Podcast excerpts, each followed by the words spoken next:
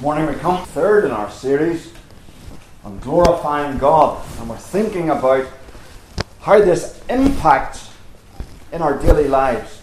First of all, we considered is God that glorious? Is he worth it? If we're to live for him, if man's chief end, as the Catechism puts it, is to glorify God, is he that glorious? Yes, we saw he is astonishingly glorious, and that his glory is most majestically seen, most movingly seen, most powerfully seen in the coming of Jesus Christ and in his sacrificial death on the cross and his resurrection to rescue us from the damnation we deserve. Where in all of imagination or world religion do you find such a God?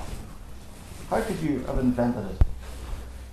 Then we considered, because the Catechism also says that man's chief end is to glorify God and enjoy Him forever. We considered last week this enjoying of God. How are we to enjoy Him? And we saw that over and over again, this truth is underlying in the Bible. And this morning we, we want to think about how do we glorify God? How does this give purpose to everything that we do? And there are lots of passages we could have looked at. But there, as I worked through different passages, uh, two came very much to the front. One was the verse we looked at with the children, 1 Corinthians 10 31. So whether you eat or drink or whatever you do, do it all for the glory of God. And that's where I want us to start. And there's four things I want us to see uh, this morning. First of all, they're doing all for His glory. All. The emphasis here is on the word all. Doing all for His glory. Uh, Paul's writing to these Christians and he says, Whatever you do, do it all for the glory of God. But as we saw with the children, he starts before that and says, Whether you eat or drink, do it all to the glory of God. Even how we eat or drink can be done in such a way that brings glory or uh, dishonor to God. And that the situation that Paul's speaking about is in Corinth, where, as I said earlier, the, there's this debate going on about whether they can eat meat that's been sacrificed to idols. Some Christians are saying, oh, it's fine. Other Christians are saying, I'm not sure. And then they're offended by these Christians who seem to be trampling on God's honour by eating meat that's been sacrificed to idols.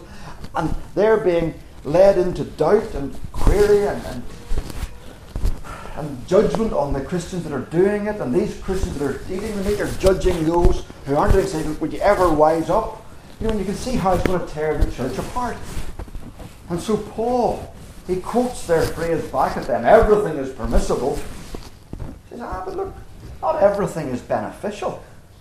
No one should seek their own good but the good of others. And so Paul says, Remember the second great commandment to love your neighbour as yourself. Think about the other person here and how they see it. But then he says, Whether you eat or drink, whatever you do, do it all to the glory of God. And what he does there is he takes the second great commandment, love your neighbour as yourself, and he wraps it inside the first great commandment to love the Lord your God with all your heart, soul, mind, and strength, and your neighbour as yourself. He wraps one inside the other. And in doing so, he's saying to us that, look, even your most ordinary actions can impact the people around you and display God's glory and honour in a positive way or bring dishonour to Him negatively. And Paul won't have it. He won't have this squabble. Imagine eh, if it gets out of hand and you've got the first church of Corinth, the second church of Corinth. The people that go to the meat market and the people that don't go to the meat market. And there's this scorning and ridiculing going on between them. And the pagans around about are saying, What is going on with these Christians? Thought they were meant to love one another. And God's name is dishonoured amongst the Gentiles because of it. Paul says, No, not happening. I love what he does because he takes the ordinary issue of what's on your table and on your plate and he frames that ordinary issue, wraps it up with an extraordinary purpose. With an extraordinary purpose. This very simple issue of food, even how we eat and drink, and everything else, all can be done in a way that either adds to or subtracts from God's glory. All. Everything we do. We'll consider in a moment some of the everythings. But think about it and put four, three questions on the sheet. What does this mean for us? Do I want God to look good in all that I do? Ask yourself that. As, if you're a Christian this morning, you carry the name of Christ with you. You're known as Christ's people. Do I want Christ to look good in all that I do? Second question Do I want God's cause to be advanced by all I do? Whether we're going about our work, whether we're picking kids up from school, whether we're starting a new course, whatever it is we're doing, do I want God's cause to be advanced by it? That gives us purpose. Whatever you do, do it all to God's glory. Third question Do I want God's values to be upheld in all I do? As far as I can, all around me, I would like God's values to be upheld in all I do. The world doesn't give tuppence for God's values. Will we give tuppence for them? Will we stand for them? One writer, uh, one of the Puritans, a man called Thomas Watson uh, said that we were to be tender of God's glory or sensitive to God's glory. And he explains what he means. He says, When we hear God reproached, it is as if we were reproached. When God's glory suffers, it is as if we suffer. This is to be tender of God's glory. So do all for His glory. We're to be like mobile advertising signs. Those little flatbed trucks with the, the, the two billboards back to back on them, and they drive around or they park up on the lay-by or a field.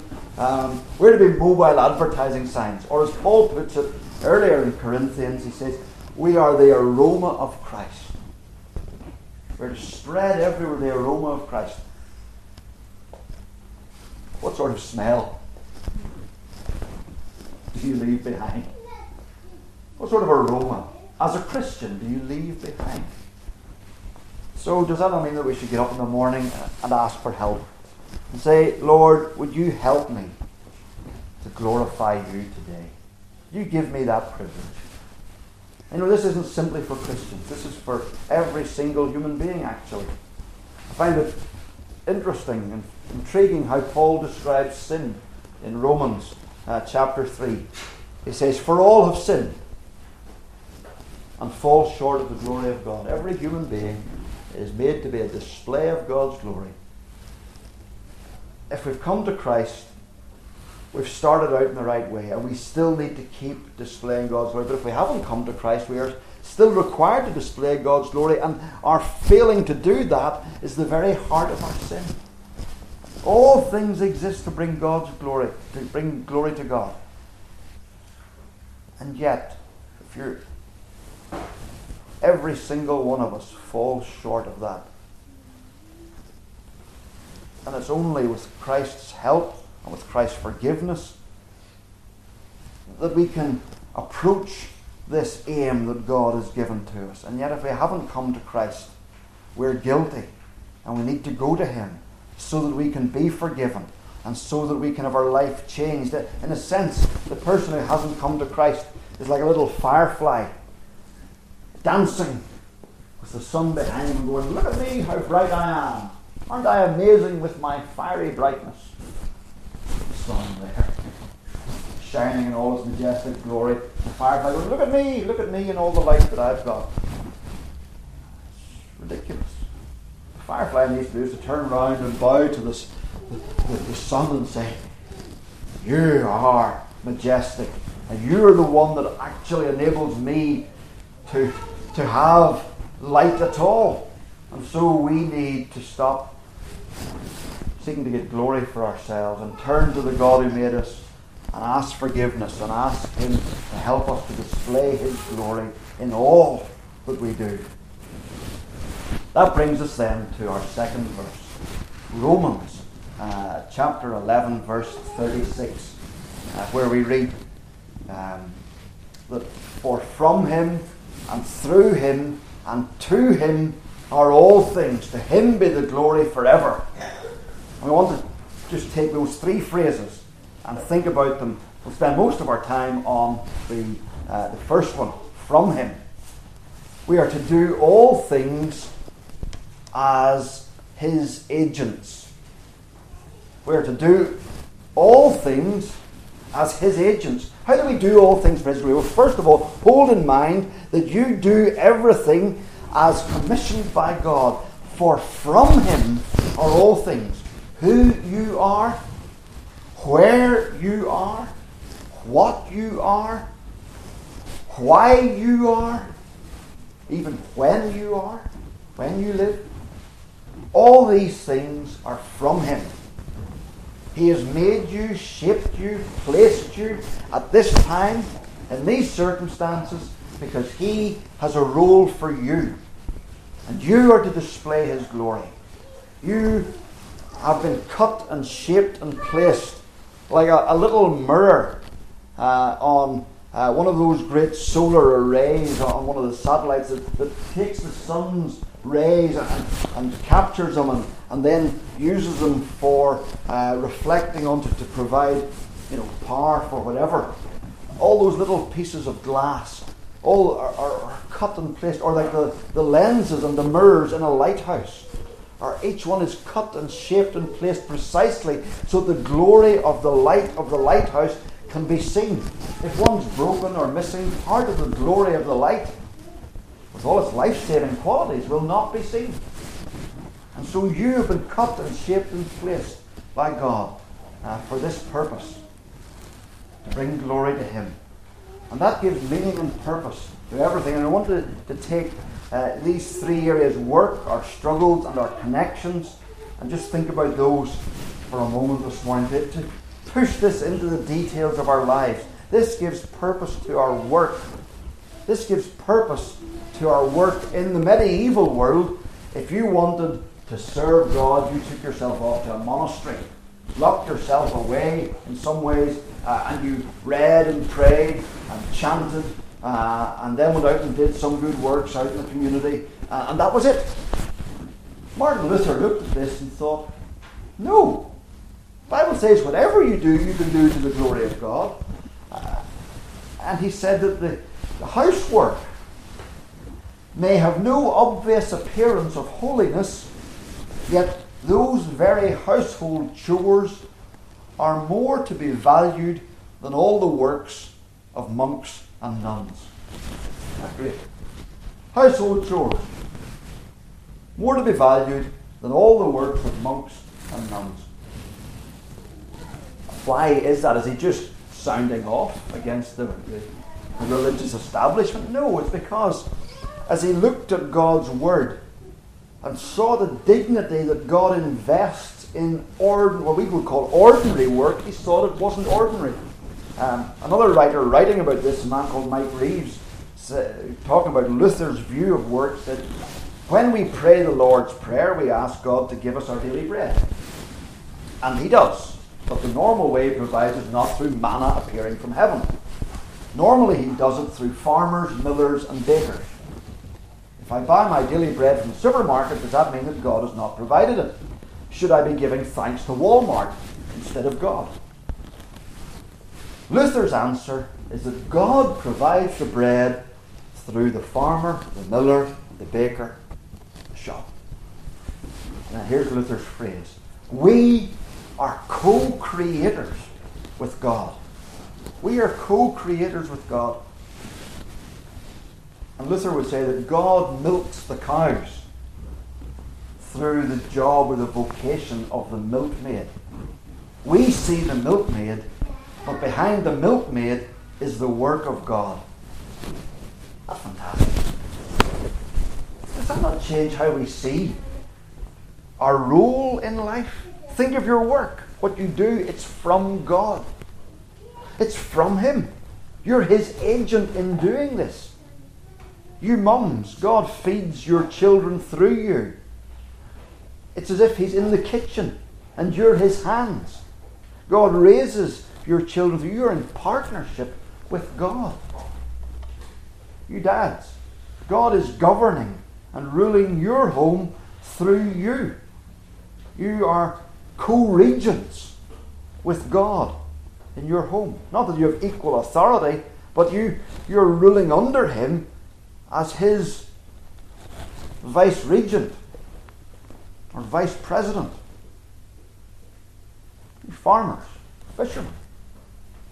God puts food on our tables through your work. that's fantastic. Painter. God beautifies the home through you. Luther talks about the street sweeper. God's sweeping the street through the street sweeper. And what's happening there is that God is bringing blessing and well being to the community. God is at work bringing blessing to the community through the streets being tidy, through homes being beautiful. We bring blessing. We're God's co creators, not simply in the, the provision of the essentials of life, but through other aspects of life that bring a rich generosity of blessing into our lives. Those of you who bake, God feeds his people. Not his people, God feeds people and brings joy to people through you. The happiness that comes through eating cake. God created such a variety of tastes and flavours in this world. And those of you who bake and cook, you're bringing the majesty of God's creation to our palates, to our taste buds. You're co creators with God. You nurses. God could step in and bring miracles to bring healing. Instead, He has orchestrated us and given us a role, given you a role to play in the care and the restoration of people. You engineers, constructing, fabricating, making things that help our lives run smoothly, that build roads from here to there to get us from A to B more quickly, that you musicians, God and aid, God's agents in entertaining us by bringing us joy. He has made us to appreciate music. We don't get to appreciate the richness of how He's made our ears, of how He's crafted sound, unless we've got musicians. God plays to our ears through you. You students, you're studying so that you can be God's agents in this world. Young people at school or college, you are God's apprentices to, uh, learning to identify the gifts that He has put in you so that you can be His agents in this world. You gardeners. Bringing food to us. Planting flowers to show the rich variety of God's palette of colours. You're showing us the richness of our God. It brings glory to our God. You know, does that not change how you see your work? How you do your work? You're God's designated, delegated workman, workwoman in that circumstance. You've received a commission from Him. He sends you out each day. You don't simply do what you do because you do it, but because God has given you it to do, given it to you to do. It doesn't mean you can never change. There's freedom to do that, but we are God's servant wherever we end up.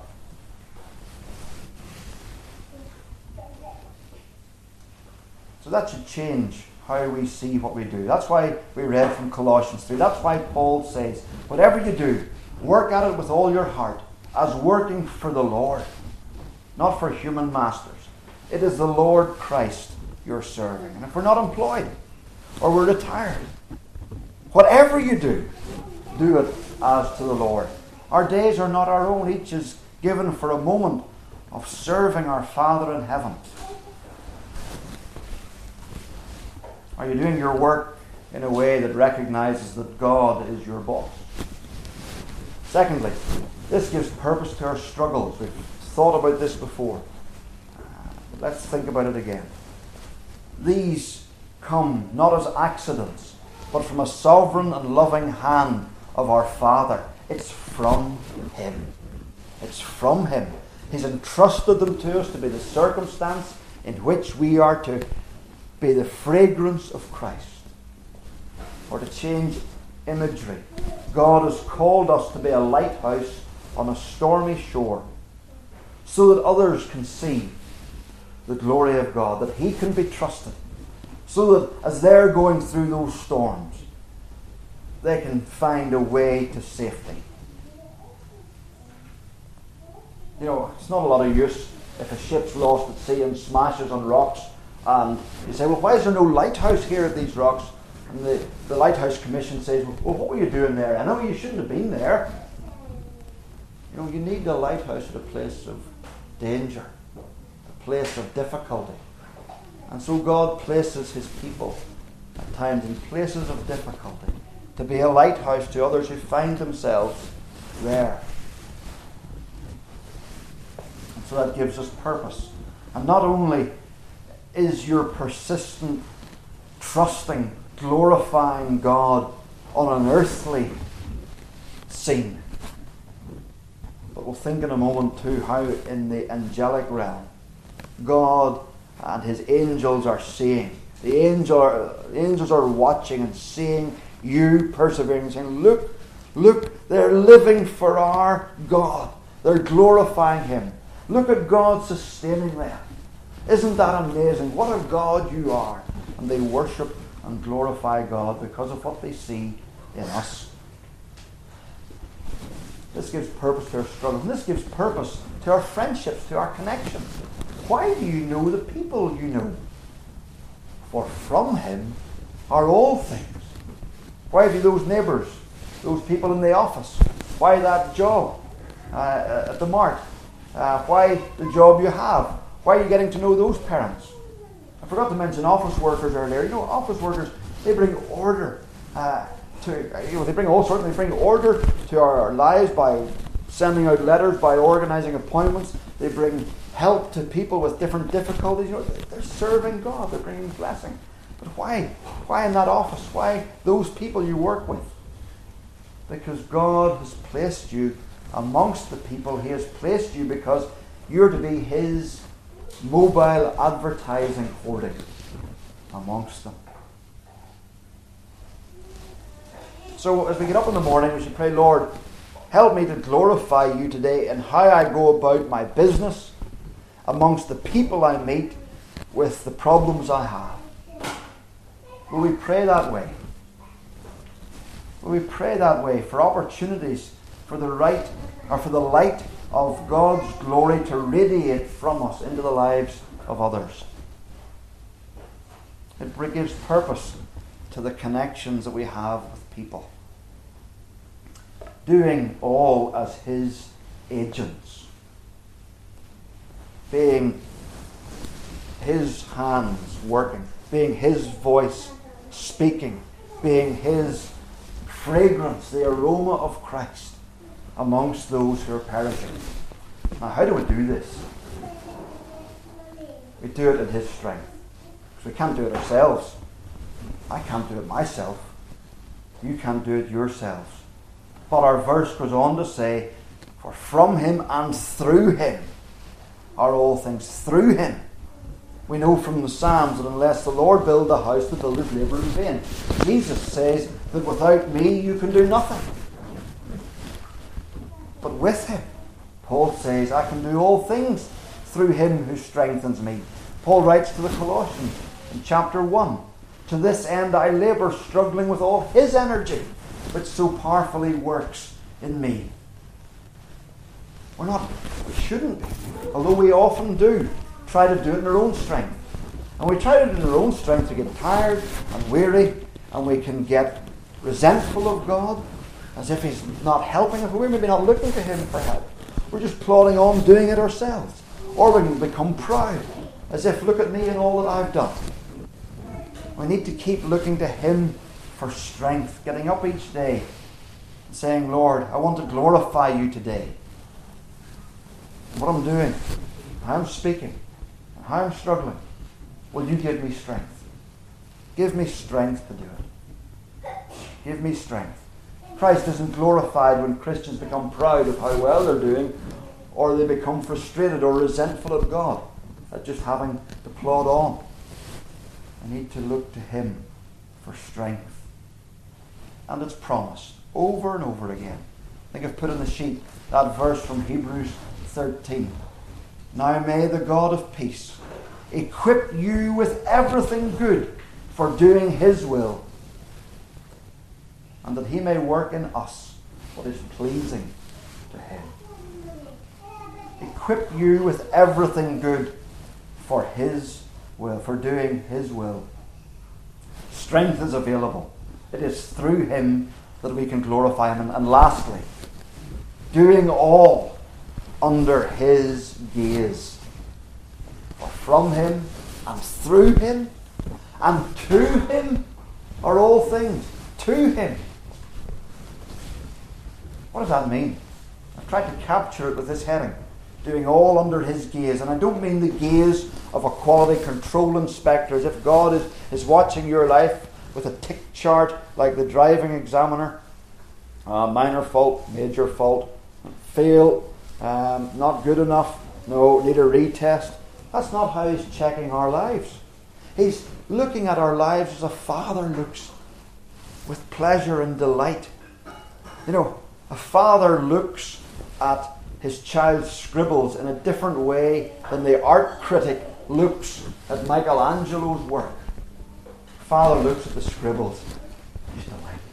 He sees the effort that the child's making, how the child is seeking to do their best, and he's filled with joy. You have that sort of a father. What you do is to him. He sees the intentions of your heart when no one else does. He sees the work that no one else sees. He sees you bite your tongue when no one else sees it. He sees you hold back your frustration when no one else does. He sees the readiness to serve that wasn't needed. You go to help somebody to do the Christian thing, but they didn't need it done. You know, it's been done. Somebody else can help, and you think, oh, right, oh well, so much for that. What's the point? There is a point. Your Father in heaven sees, and He's delighted. You're working away at something, you're doing it well instead of doing the job half. You do it completely. Your Father in heaven sees. Or it's one of those jobs that as soon as it's done, it needs to be started all over again, and nobody sees or seems to notice. But you have an audience of one. Live for an audience of one the one who sees, the one who takes pleasure in your work. Remember, uh, last year we, we, we looked at living under the lordship of Christ, and we noticed that over and over again the Bible uses this phrase, for it pleases the Lord. And we saw that that actually does mean that it gives him pleasure. It pleases him. It pleases him. Watch out for that phrase. He is the one who sees his child living for him as if no one else is watching, and when no one else is watching. But there's more than that, as I hinted at and said a moment ago. You have an audience of millions. Not simply people. Because you could be living in a dark room, you could be in solitary confinement, kidnapped, uh, or in hospital bed, uh, locked away, and you could be living for God and have an audience of millions. The angels. This isn't, this isn't sort of some sort of um, Mark going off in wild poetic fancy. Scripture speaks of how the angels watch, how they long to look into these things. We live before them as they see how we trust our Father, how we serve Him, how we live for Him. So you have an audience of one and you have an audience of millions. Do everything from Him, as from him, as through him, and as to him, so that all things are for his glory. And that takes the ordinary stuff that we do and it wraps it in the extraordinary framework and purpose of God's goal for our lives. Whoever we are, wherever we are, whatever our lives are, we live with this extraordinary purpose of bringing glory to God. Now, will we get up tomorrow morning and pray, Lord, grant me the privilege of bringing glory to you today. My work, my connections, and my struggles, give me the strength and let me bring glory to you. Amen. Let's stand as we come to God in prayer.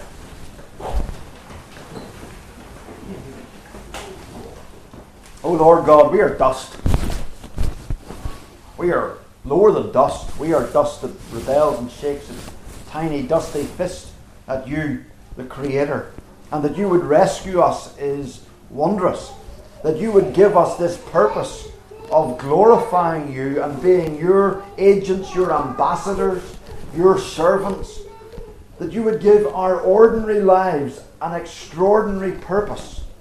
That even as we go about the ordinariness of our day to day lives and going about our work, going about our driving, going about our washing the dishes, going about our studies at school, going about not reacting whenever people provoke us, going about watching our language amongst people who would think it cool if we used different language. All of these things, Lord. We thank you that we live under the gaze of our Father in heaven who is delighted by our living to glorify you. And we thank you that we have an audience also of millions who value what we do, despite the audience of millions around us who don't value what we do. And so, Lord God, help us to get up each day with the determination to seek your help, to live for your glory. And let us, let us see, as the lighthouse owner sometimes sees, life saved by his very being there. Let us see that, that our shining is not in vain. Help us to be the aroma of Christ, an aroma of life to those who are perishing. Father, we ask it in Jesus' name. Amen.